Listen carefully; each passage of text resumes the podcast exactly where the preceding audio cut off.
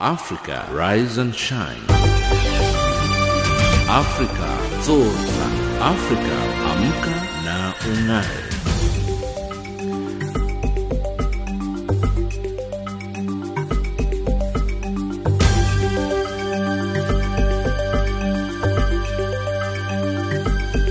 Good morning and a very warm welcome to Africa Rise and Shine. This is Channel Africa, the voice of the African Renaissance, and we're coming to you live from Johannesburg in South Africa. We are on the frequency 7230 kHz on the 41 meter band to Southern Africa and on 15255 kHz on the 19 meter band to Far West Africa, as well as DSTV's audio bouquet channel 802.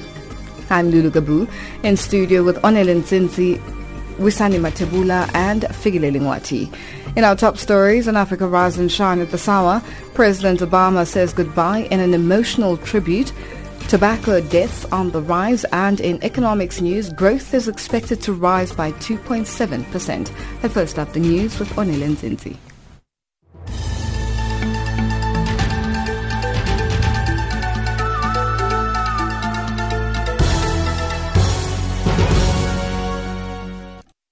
Thank you, Lulu.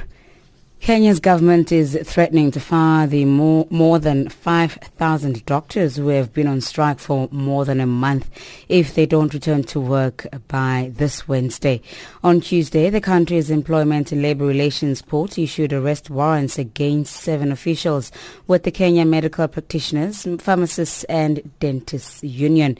The judge had ordered the officials to call off the doctors' strike, ruling that it was illegal. The officials continue with the strike. A mediation mission by West African Regional Bloc ECOWAS to Gambia has been delayed from Wednesday until Friday. Gambia is locked in political crisis after President Yahya Jammeh refused to accept his defeat in a December 1st election by opposition candidate Adama Barrow. The standoff prompted an ECOWAS delegation led by Liberian President Ellen Johnson Sirleaf to intervene to try to ensure a peaceful transition of power in the tiny West African country. South Africa's ruling ANC veterans are pushing for review of the party's electoral system and changes to its constitution. The call comes ahead of the party's elective conference in December. They believe that it is critical for the ANC to debate the electoral system before the 2017 succession discussion in, of, is officially opened. ANC stalwart Sydney Mufamadi says they remain concerned over the state of the party and its lack of leadership. Is it one that uh, makes the organization prone to behavior that is unbecoming? Uh, is it one that guarantees and ensures that our public representatives are accountable to the organization whilst they are first and foremost accountable to the country? The UN must commit to a surge in diplomacy for peace, enhance its mediation capacity, and take preventative action to avert mass atrocities or grave human rights abuses. UN Secretary General Antonio Guterres outlined his views on conflict prevention in his first major speech to the Security Council on Tuesday. He also called on member states to make greater use of the Chapter 6 under the UN Chapter Charter, which provides for the peaceful settlement of disputes. We must commit to a surge in diplomacy for peace, in partnership with regional organizations, mobilizing the entire range of those with influence, from religious authorities to civil societies and the business community. We will launch an initiative to enhance our mediation capacity, both at United Nations headquarters and in the field, and to support regional and national mediation efforts. And I ask the Security Council to make greater use of the options laid out in Chapter 6 of the UN Charter. And I'm prepared to support you through the use of my good offices and through my personal engagement. And lastly, with a final shot of his campaign mantra, Yes, We Can, President Barack Obama urged Americans to stand up for U.S. values. He also urged them to reject discrimination as the country's transition to the presidency of Republican Donald Trump. In an emotional farewell speech in Chicago, he thanked his family and declared his time as president the honor of his life. Obama asked the public to embrace his vision of progress while repudiating some of the policies that Trump promoted during his campaign for the White House. In his final request to Americans, Obama called on the nation to believe in their ability to bring about change. Channel Africa News, I am Onelin Zinzi.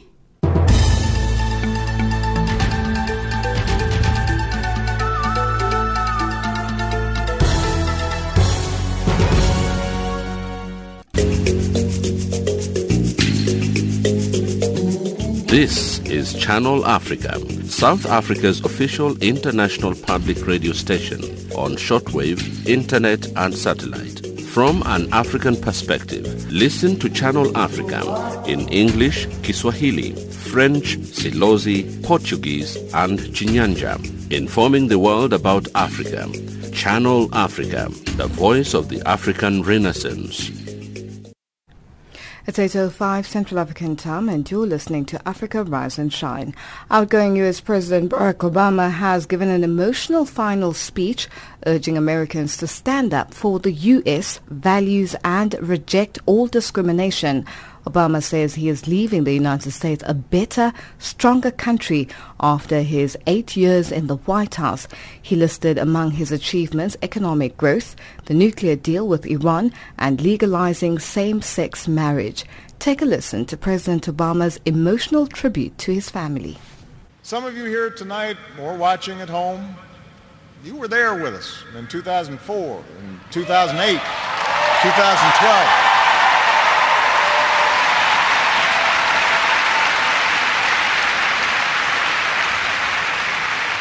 Maybe you still can't believe we pulled this whole thing off. Let me tell you, you're not the only ones. Michelle,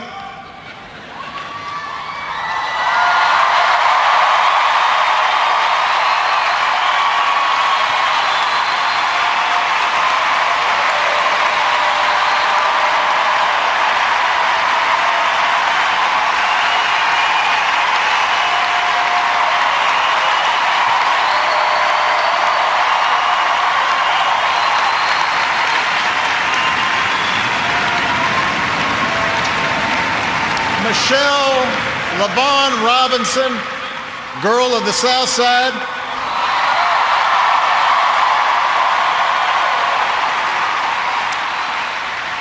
For the, fa- for the past 25 years, you have not only been my wife and mother of my children, you have been my best friend.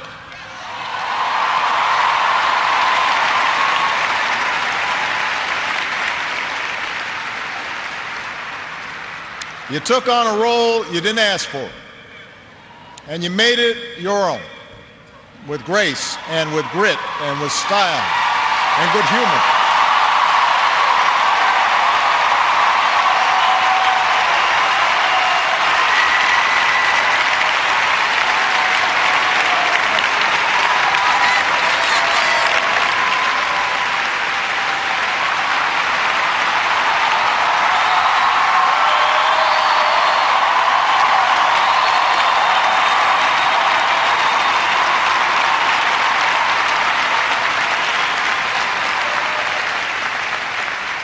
Made the White House a place that belongs to everybody. And a new generation sets its sights higher because it has you as a role model. So you have made me proud and you have made the country proud.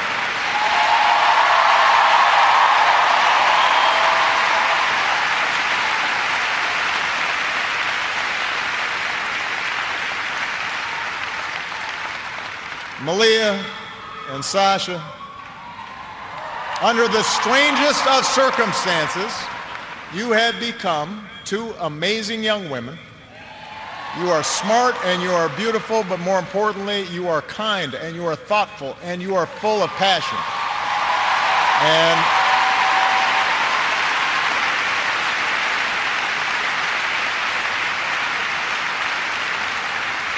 you wore the burden of years in the spotlight so easily. Of all that I have done in my life, I am most proud to be your dad.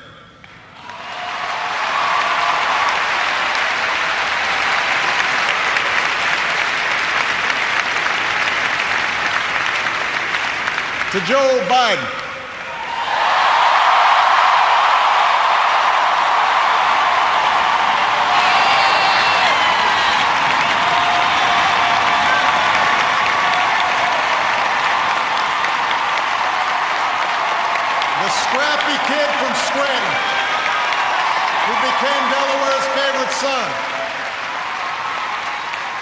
You were the first decision I made as a nominee, and it was the best.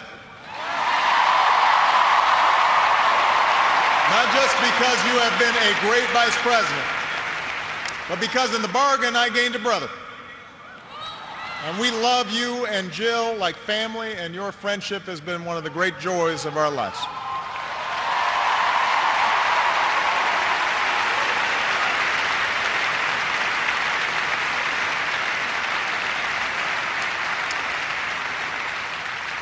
To my remarkable staff. For eight years, and for some of you a whole lot more, I have drawn from your energy, and every day I try to reflect back what you displayed, heart and character and idealism. I've watched you grow up, get married, have kids, start incredible new journeys of your own. Even when times got tough and frustrating, you never let Washington get the better of you. You guarded against cynicism. And the only thing that makes me prouder than all the good that we've done is the thought of all the amazing things that you are going to achieve from here.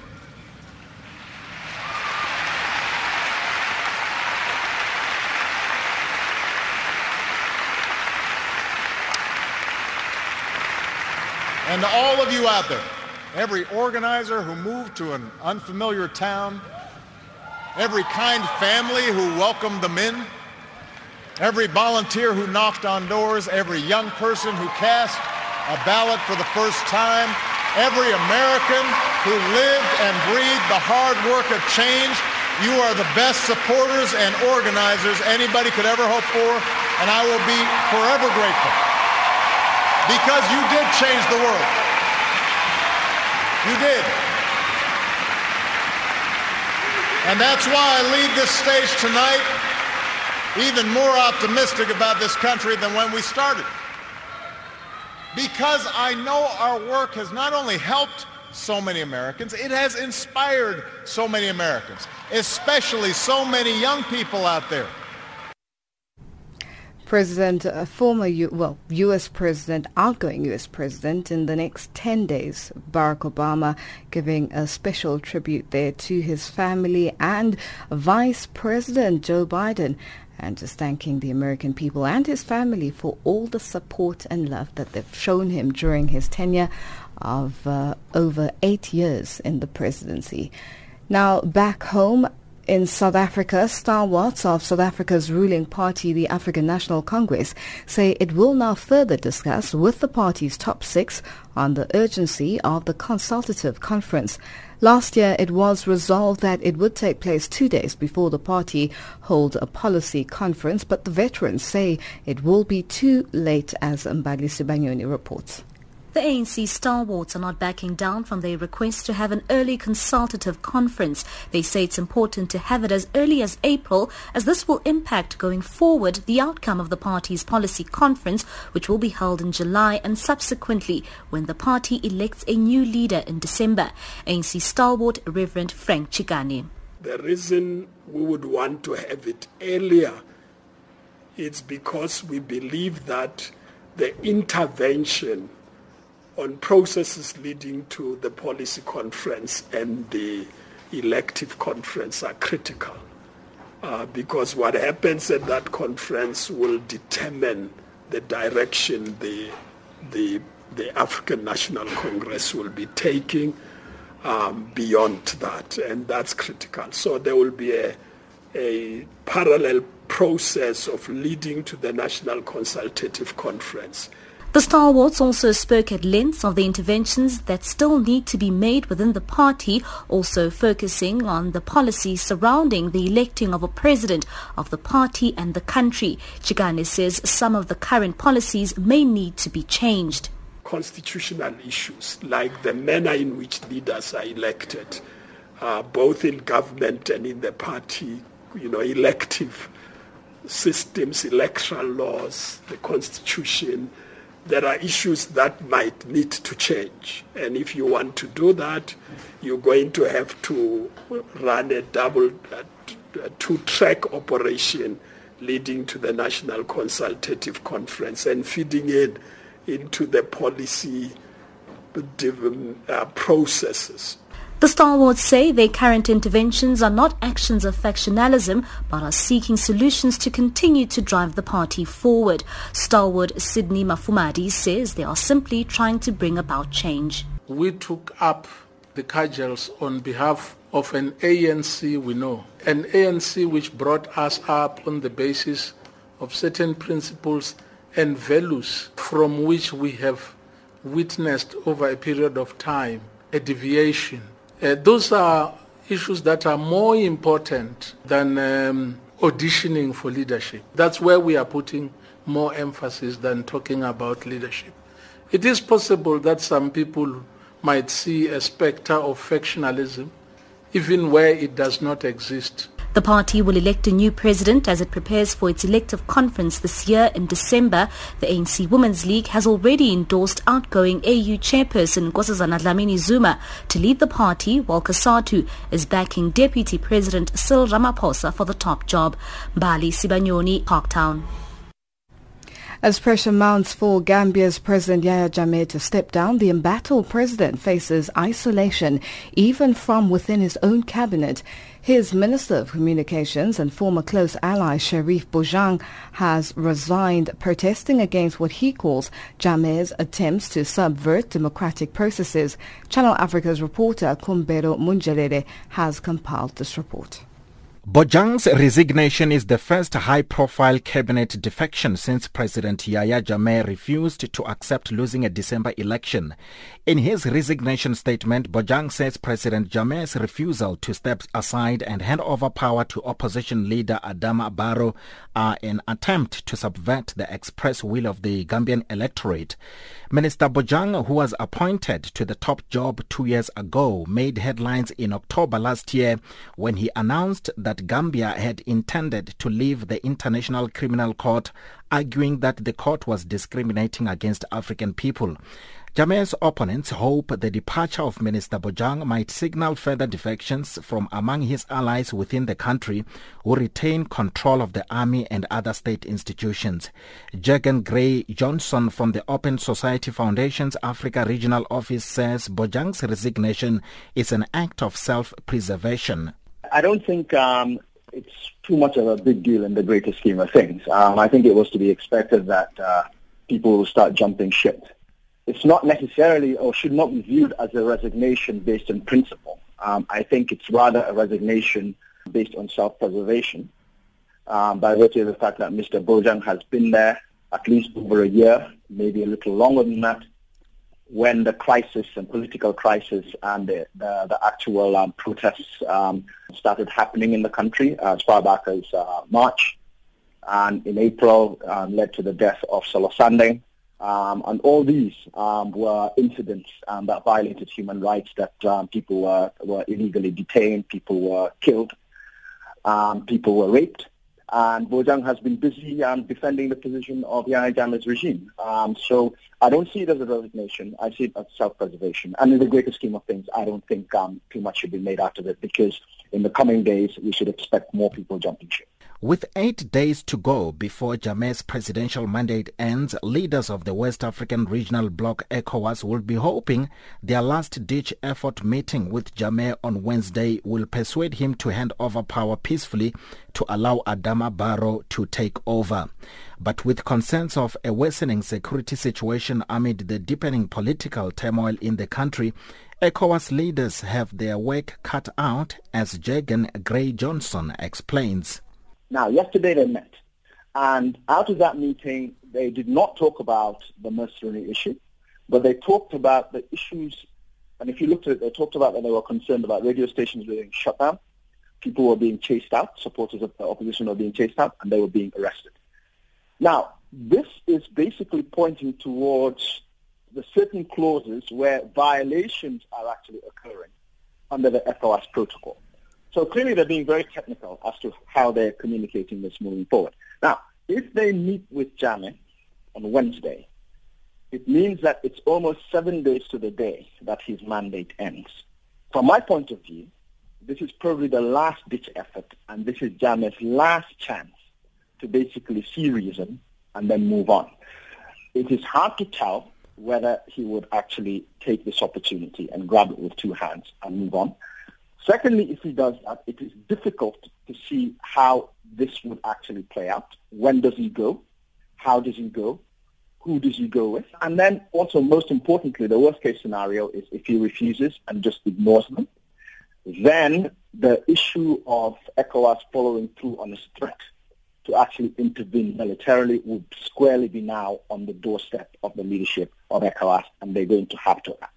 In brazen show of defiance, Jammeh continues to use his power to crack down on opposition and shutting down news media outlets in Gambia. The West African Regional Bloc has threatened to send troops led by neighboring Senegal if President Yahya Jammeh does not step down on January the 19th. Many have fled the Gambia, fearing a crackdown by the long-time leader who seized power at the age of 29 in a 1994 coup and is accused by rights groups of jailing and killing his critics. For Channel Africa, I am Kumbero Munjerere in Johannesburg. Channel Africa, the voice of the African Renaissance. Coltranjoy, Addis Ababa. Africa, rise and shine. I am Hilda Kekelwa in Zambia. This is Simon Muchemwa in Harare, Zimbabwe. Jean-Noel Bamwese, Channel Africa, Kinshasa. From an African perspective, listen to Channel Africa in English, Kiswahili, French, Silozi, Portuguese, and Chinyanja. This is Moki Kindzeka in Yaoundé. Informing the world about Africa. Ntakwana Ngatani in Mohale's Hoek, Lesotho. And I am Diana Wanyonyi for Channel Africa in Mombasa. Channel Africa, the voice of the African Renaissance. It's 8.22 Central African time and you're listening to Africa Rise and Shine. We're coming to you live from Johannesburg in South Africa. Now, deaths attributed to tobacco could rise to 8 million annually unless efforts are made to curb its usage, the World Health Organization has said. People in developing countries ex- are expected to be most at risk, according to the Economics of Tobacco and Tobacco Control Report, which looks at the economic health care costs and development challenges if more people smoke. Mark Goodchild is from the WHO's Tobacco Control Economics Unit, and he was speaking to Daniel Dickinson. Globally, we have seen an uptake in use and consumption in developing countries, which we are very concerned about. Of course, this is because tobacco use is a major public health problem already in high-income countries. And when we see use expanding in developing countries, we can see the writing on the wall here. Already, tobacco use accounts for 6 million deaths annually, and that includes around 600,000 deaths from secondhand smoke. If tobacco use is left unchecked, we expect the global number of deaths to increase to around 8 million per year by 2030, and more than 80% of those deaths will be in developing countries. Is this really a global health issue? Absolutely. The economic cost of tobacco use globally easily exceeds $1 trillion in health expenditure and lost productivity. And what we know is that uh, from individual studies, smoking accounts for up to 15% of public health expenditure in high-income countries. When we look at developing countries, health expenditure tends to be at a lower level, but this is because the smoking prevalence is lower and many people in low-income countries have less access to medical care. So what we see is a great risk as smoking prevalence increases in middle-income countries that will have this kind of cost escalation for both health expenditure and economic loss in developing countries. Why is tobacco use increasing in developing countries? It's a trend as incomes grow, people have more disposable income and are able to purchase tobacco products. We also see in many countries the industry influence where they are promoting cigarettes and new products to people as, as their incomes grow. And in many cases, we've seen good progress on tobacco control measures in high-income countries that many of the low and middle-income countries are only just turning their attention to this problem. So basically, it's big business. They're looking at the world and saying we can make some money in, in the poorer countries across the world. Yes, that's right. We've um, summarised the evidence from around the world and really focused on low and middle income countries. So what we've found is that uh, tobacco control does make sense from both an economic and public health perspective throughout the world. And despite some good progress, these measures not been properly utilised in uh, low and middle income countries yet. Presumably there are economic benefits, though, of the tobacco trade, uh, especially in poor countries where the crop is grown. Well, what we find consistently is that there's a, a net economic loss from tobacco use in these countries even allowing for trade and production. Of course, we recognise that in some countries, the tobacco industry represents a source of employment. What we've seen in the global trends is that even with strong tobacco control measures, the production will not decline dramatically. And really there are broader trends at play, for example, globalization and the movement of tobacco production, for example, into Africa and away from high-cost centres. So really there's a lot of trends at play here that we would encourage policymakers to focus on the key things that are needed for sustainable development, which is the healthy population, and also they should recognise that tobacco taxation is a very good source of revenue, and this money can be put back into sustainable development programs, uh, especially in the health sector. This kind of policy we'd call a, a pro-poor policy, because it's putting money back into social sector benefits the poor people the most. They have more access to these kind of services. That was Mark Goodchild from the World Health Organization's Tobacco Control Economics Unit speaking to Daniel Dickinson. Political actors in the Democratic Republic of Congo remain divided on the implementation of the agreement signed at the end of December under the country's Catholic bishops' facilitation. The opposition rally has said the new prime minister to be appointed has to come from veteran opposition leader Etienne Tshisekedi's political party, while other opposition parties believe the agreement was not inclusive. Jean-Noel Bonmose reports from Kinshasa.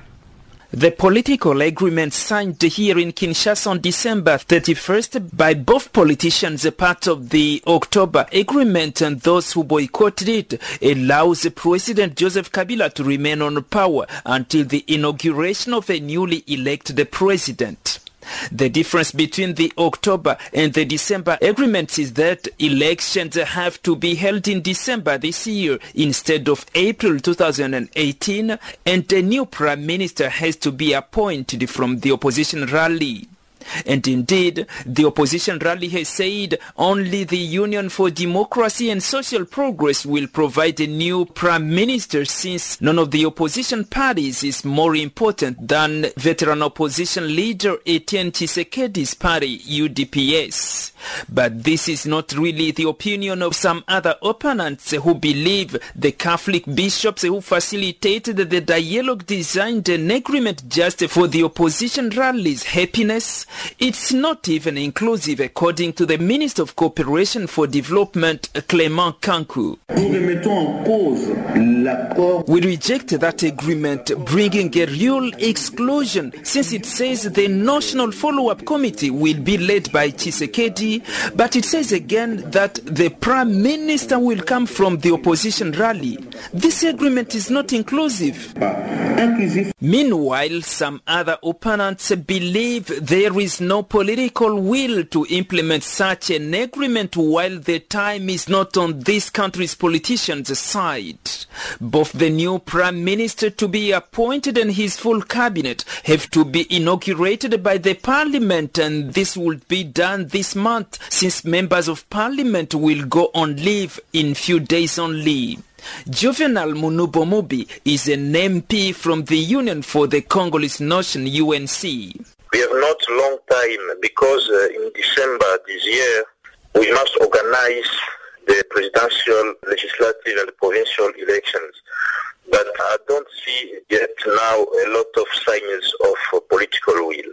Those divisions can uh, block the implementation of the agreement, but uh, my political party, UNC, we gave our proposal of uh, implementation. We like to have not a big government. We want to have 50 members. We want to see the agreement implemented quickly this month of uh, January, not in March, because after 15 this month, parliamentarian must go in the holiday and they will come back uh, in March. We cannot uh, wait for the long time because we have not a long time to prepare election.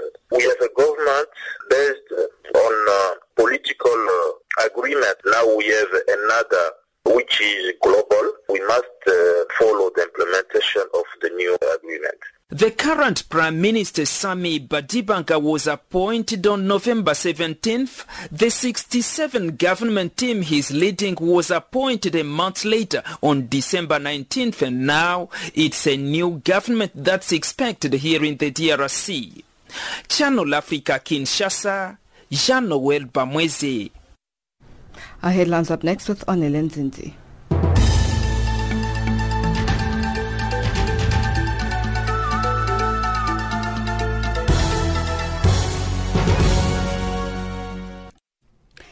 Kenyan police have arrested two suspected members of the Somali Islamist group Al-Shabaab, suspected of planning attacks on churches and other sites in Nairobi. A mediation mission by West African Regional Bloc ECOWAS to Gambia is delayed from Wednesday until Friday. And outgoing U.S. President Barack Obama gives an emotional final speech. Channel Africa News, I'm Onelin Nsi.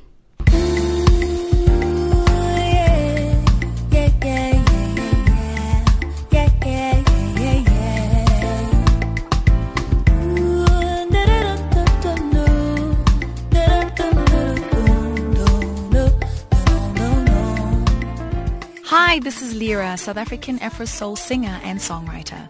You're listening to Channel Africa, the voice of the African Renaissance, celebrating 20 years of South African freedom and democracy. Channel Africa, the voice of the African Renaissance.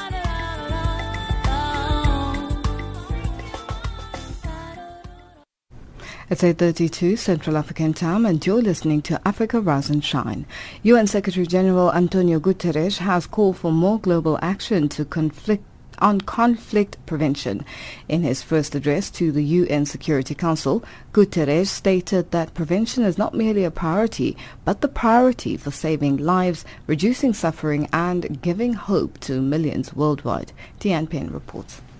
There was more buzz than usual in the Security Council on Tuesday as foreign ministers, ambassadors and their staff packed the chamber ahead of the debate, which was organized by Sweden. The country's foreign minister, Margot Wallström, made the case for greater political action on conflict prevention. 2016 expressed the urgent need for a global recommitment to multilateral solutions to conflict and to collaborative security and specifically to the prevention of conflict. The horror in Syria and Yemen and situations such as the instability in the Democratic Republic of Congo dominate this Council's work. Can we afford an ever-growing list of crises slipping into violent conflict and needless human misery? When Antonio Guterres took the reins of the UN on January 1st, he called for making 2017 a year for peace.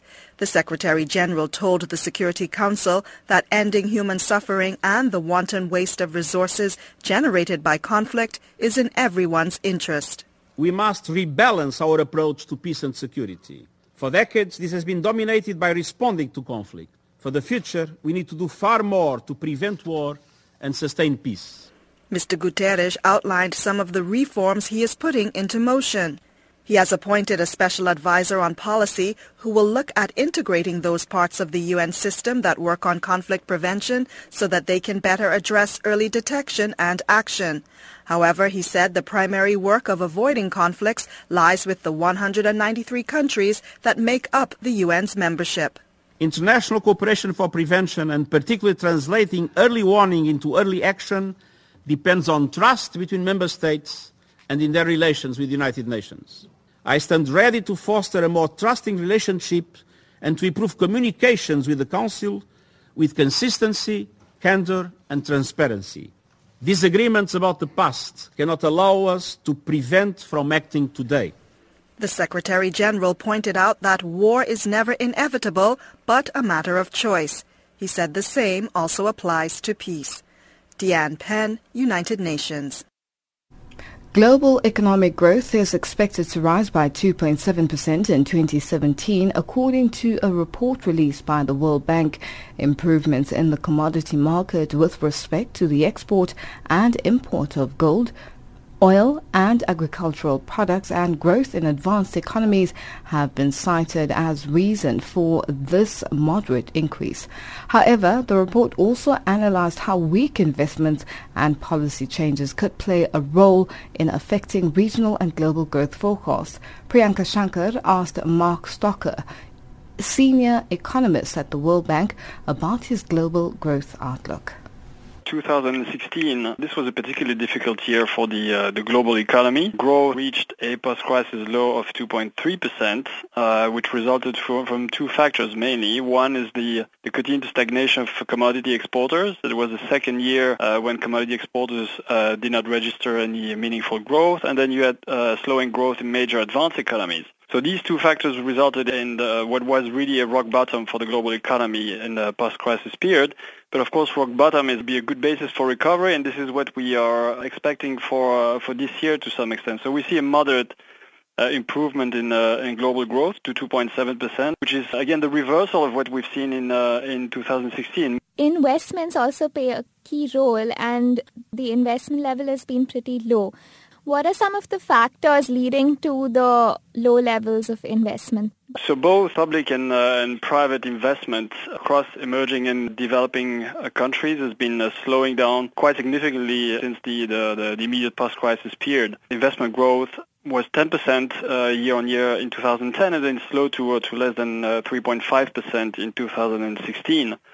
Uh, and of course, this is important uh, for the, the, global economy because investment in, in, emerging and developing countries has come to play an increasing uh, role. Uh, it's accounting for one half of global investment and, and two-thirds of the growth of uh, global investment over the last five years. So what what is happening in, in emerging and developing countries matters for the, the, the rest of the world. Uh, plus, uh, investment prospects uh, for uh, these countries is key for the future uh, growth of, uh, of these economies. And if that weak investment environment persists, this would have long-lasting consequences for growth prospects through a number of channels. It would slow productivity growth, capital accumulation, technological progress. Let's talk about the commodity market. How does vulnerability in the prices of commodities play a role in affecting the growth rate, especially in the developing economies? If you look at commodity exporters, clearly the, the sharp deterioration in their terms of trade that followed the, the, the drop in commodity prices broadly since 2011, this has been a, a major factor uh, hampering investment in, uh, in those economies. Now, if you look at commodity importers, you see that slowing FDI flows has been uh, explaining some of that weakness. And also the fact that policy uncertainty has remained uh, pretty elevated in, in those economies, but also in a number of uh, emerging and developing countries.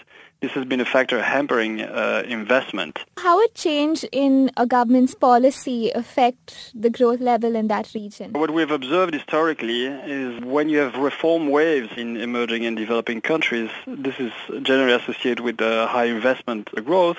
So the reform momentum is, is very important for the investment uh, outlook in, in emerging and developing countries. Now, policymakers can also uh, spur investment uh, more specifically by supporting uh, public investment directly or encouraging uh, private investment through a number of, uh, of measures. They can also uh, support access to foreign direct investment and take a number of measures to improve uh, human capital and, and infrastructure. So with respect to a major economy like the United States of America, do you think the incoming president's policies will have ripple effects on the global economy's growth level? Yes, the U.S. economy plays a, a major role, obviously. So any change in uh, in policy in the in the United States will have a ripple effect across the world. Now it is a bit early to actually assess in, in detail what uh, what these changes will be. We don't have yet the uh, the elements to have a full assessment of how the outlook for the U.S. economy will be affected by this, this new administration. What we've done in, the, in this uh, this report is to assess specifically the impact of uh, of tax cuts that have been uh, proposed and uh, that have been detailed in recent months. And what we have uh, found is that if uh, these tax cuts are fully implemented, not looking at any other policy changes, if they are also not compensated by other spending cuts, they could have a significant effect on the U.S. growth outlook. Coming down to certain regional areas like the Middle East, where conflicts are on the rise, how is that affecting their growth level? For the Middle East and, uh, North Africa, we see growth recovering slightly this year in the in the region, but mainly thanks to the the recent recovery in oil prices. But growth is also moderate, and where the outlook has deteriorated the most is in sub-Saharan uh, Africa. If you look at prospects for for this year, uh, again we see some improvement. Deterioration of the the outlook has been particularly marked in in large economies like uh, Nigeria and, and Angola. So we we have some concern with uh, with developments in the region. And lastly, how reliable are the figures from this report? It is particularly difficult to make a macroeconomic forecast in this environment since there is quite some policy uncertainty and uh, and policy changes are, are, coming without knowing all the all the details yet. I'm referring to what, what was the outcome of the U.S. elections, but also the decision of the United Kingdom to to leave the European Union. There are also a number of elections coming up this year, which might bring more change. So it's it's particularly difficult uh, to make a forecast in in this environment and we acknowledge that uh, focusing on on the, on the risk to uh, to this forecast. In the case of the, United States, most specifically, what we've done is to uh, assume no policy change for the baseline forecast. Since we didn't have enough detail to actually uh, assess the full set of policies that might change in the U.S. Uh, so obviously, trajectory of, of our forecast will be affected by uh, whatever announcement will come from, from now onwards. And that was uh, Marc Stocker, a senior economist at the World Bank, speaking to Priyanka Shankar. Malawi's government has confirmed that the Electricity Supply Corporation of Malawi, ESCOM, has been officially unbundled. This puts to rest speculation that the move was facing hitches in areas of staff allocation and retrenchments. The development also implies that the generation of power is carved out of ESCOM and that a new company called the Electricity Generation Company Malawi Limited is operational. George Mhango has more. The development follows what government says implementation of the Power Market Restructuring PMR program meant to increase efficiency in the power generation and creation of an enabling environment for independent power producers IPP to invest in power generation. A statement from the Minister of Natural Resources, Energy and Mining made available to media houses says the development came into effect on January 1, 2017, thus the New Year's Day. It adds that the new company was registered and incorporated under the Companies Act of the Laws of Malawi on 7 September last year. The remaining functions for ESCOM have also been restructured to facilitate the efficient operation of the power market. The statement says, recently ESCOM also rolled out a 5 billion LED bulb program for low-income earners to save 30 megawatts. The 30 saved megawatts are equivalent to building a new power station within five years. Earlier, David Mbewe, ESCOM regional manager for the South, had this to say. The cost of a, an LED bulb costs in roughly, roughly about on average about 4,000 kwacha, and then for a 60 watt battery a bulb, which is an incandescent bulb, you buy at about 300 kwacha, while these ones you buy at uh, 4,000 kwacha or 5,000 kwacha, but the consumption, the different consumption. For 60 watt uh, bulb, uh, incandescent bulb, these ones, the uh, LED bulbs, they consume about 9 watts. If it's a 100 watt incandescent bulb, these ones they consume about uh, 13, 13 or 14 watts. So there is a lot of saving uh, for uh, the customer and also ESCOM to use these LED bulbs. But apart from that, you see, when it comes to billing, these ones, since you will be using the luminance or the brightness will be the same as either the, tw- uh, the 100 watt battery or the, one, uh, the 100 uh, watt bulb, incandescent bulb, or the uh, 60 uh, watt uh, incandescent bulb. Is, that means there will be a saving as far as billing is concerned for postpaid or when you want to buy units, that means when you buy those units, they will last, they will last longer because they consume less. We have got, this is a new technology, that's why we have it has been brought to, uh, on the market, and then that's why we're saying this one, there will be a saving as far as the corporate world is concerned, apart from the, and also the customers are concerned, though ESCOM at the end of the day, because of these, uh, these problems, definitely will be saving something. And that report by George Mhango, our correspondent in Malawi. It's 8.45 and our economics update up next with Wisani Matebula.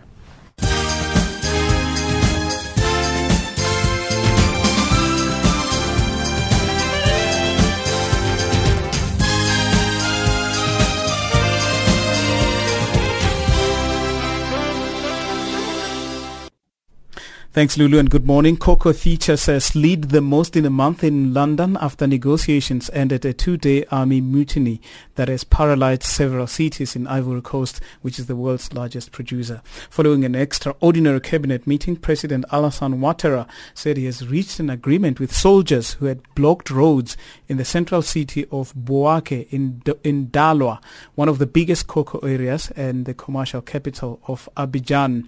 Protests began last week over demands for higher wages, payment of bonuses and better living conditions. The unrest supported cocoa prices. It also brought back memories of the 2011 civil war when futures in London surged more than 20% in the first three months of the year. And global economic growth is expected to rise by 2.7% in 2017. That's according to a report released by the World Bank. Improvements in the commodity market with respect to export and import of oil, gold and agricultural products and growth in advanced economies have been cited as reasons for this moderate increase. The report also analyzed how weak investments and policy changes could play a role. World Bank senior economist Marc Stocker 2016, this was a particularly difficult year for the uh, the global economy. Growth reached a post-crisis low of 2.3%, uh, which resulted from, from two factors mainly. One is the, the continued stagnation of commodity exporters. It was the second year uh, when commodity exporters uh, did not register any meaningful growth, and then you had uh, slowing growth in major advanced economies. So these two factors resulted in the, what was really a rock bottom for the global economy in the post-crisis period. But of course, rock bottom is be a good basis for recovery, and this is what we are expecting for uh, for this year to some extent. So we see a moderate uh, improvement in uh, in global growth to 2.7 percent, which is again the reversal of what we've seen in uh, in 2016. South African government has paid almost a million US dollars to private firm to drive uh, the merger of South African Airways, Mango and SA Express. The firm is uh, about to draft a plan to merge the three airlines. President Jacob Zuma announced in his State of the Nation address last year that SAA will be merged with the two airlines to cut costs. And South Africa will host the first UN World Data Forum in Cape Town this month. The event will bring together 1,000 global experts, including data scientists, academics, and civil society groups. Statistician General Pali Lehohla. Uh, well, I think uh, the important thing is that um, there are increasingly new sources of data that are useful. And uh, for them to be useful and usable, we actually have to have standard. Data is like currency. And if that currency is not like the rand or the dollar or a national currency or a global currency, then uh, we can end up confused without knowing which data to use for which decision. General Motors rose sharply on an upbeat 2017 earnings forecast during a mixed day for Wall Street uh, stocks following a choppy session. The biggest U.S. automaker climbed 3.7% as it projected better than expected 2017 profits on expected strong sales in North America and also in China. GM also announced 5 billion US dollars in new share repurchases, expanding an existing program to 14 billion dollars. U.S. stocks were positive much of the day, but bouts of selling prevented the Dow Jones from making another serious drive towards 20,000 points. Financial indicators now, the dollar at 13 rand 63 and at 10.61 Botswana Pula and at 10.93 Zambian Kwacha. Also trading at 0.81 against the British pound and 0.94 against the euro. Commodities, gold $1,190, platinum $978 per fine ounce, Brent crude oil is at $54.98 per barrel. And that's your economics news for now.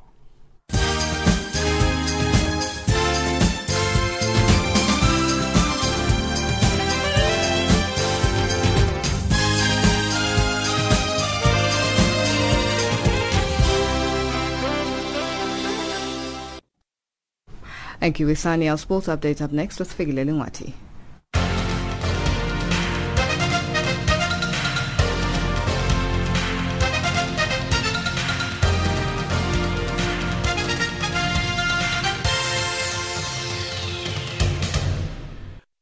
In this update, we begin with football news. Former Uganda international goalkeeper Posnet Omony is confident that his compatriots will make the country proud at the 2017 Africa Cup of Nations. The 16-team biennial tournament will commence in Gabon on Saturday, with hosts taking on debutants Guinea-Bissau in Libreville. Uganda will be looking to make their mark in a group featuring heavyweights such as Egypt, Ghana and Mali. Well, on paper it looks a bit a bit tight, but I mean, uh, when you're in a tournament, uh, it's all about growth in the tournament, you know. And uh, these boys have been together for a long time under Coach Micho. Uh, I'm rooting that they'll they'll do uh, the country proud, you know. The East African nation qualified for AFCON for the first time since 1978.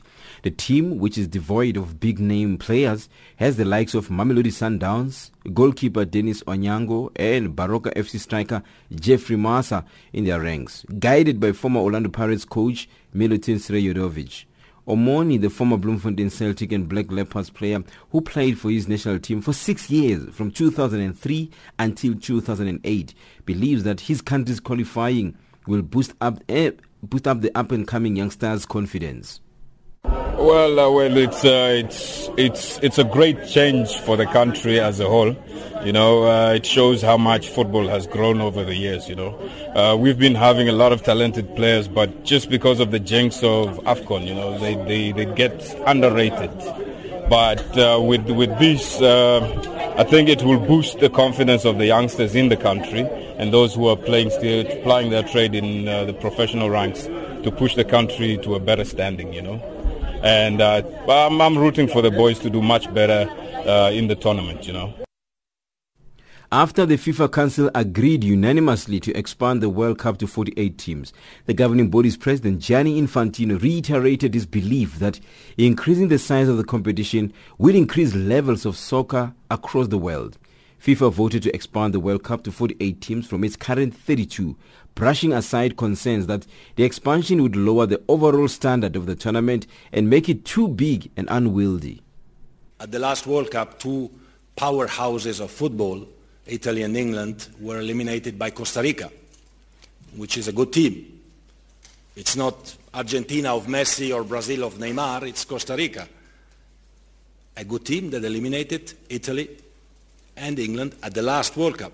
So we see that the global level, the general level of football is increasing all over the world.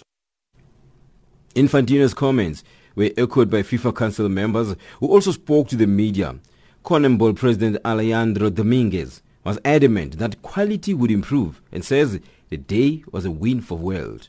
In the end, in the, we have many uh, examples that were the surprises uh, of any kind of tournament.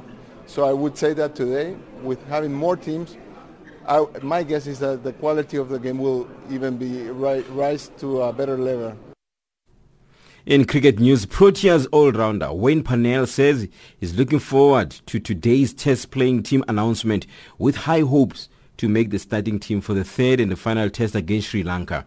After stealing the test series with a mammoth victory in Cape Town, the Proteas go into the Wanderers test looking for a whitewash with a conundrum of which bowler to fill Abbott's void. Parnell says he's ready to play for his place in the side should he get go firstly we'll have to wait until Thursday to see if I'm if I'm picked. Uh, but if I am picked, obviously really keen to um, play and you know make a mark. Um, whenever I've you know come into this space, um, I've I've always done what's was asked of me. So yeah, just really looking forward to Thursday. And if I'm if I'm picked, um, definitely even 100 percent.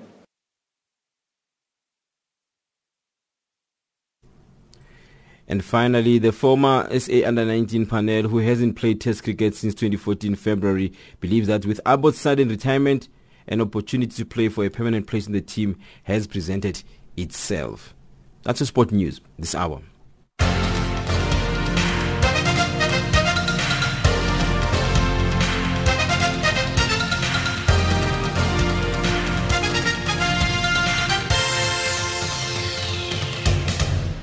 Africa, rise and shine. Africa, zorka. Africa, amka na ungae.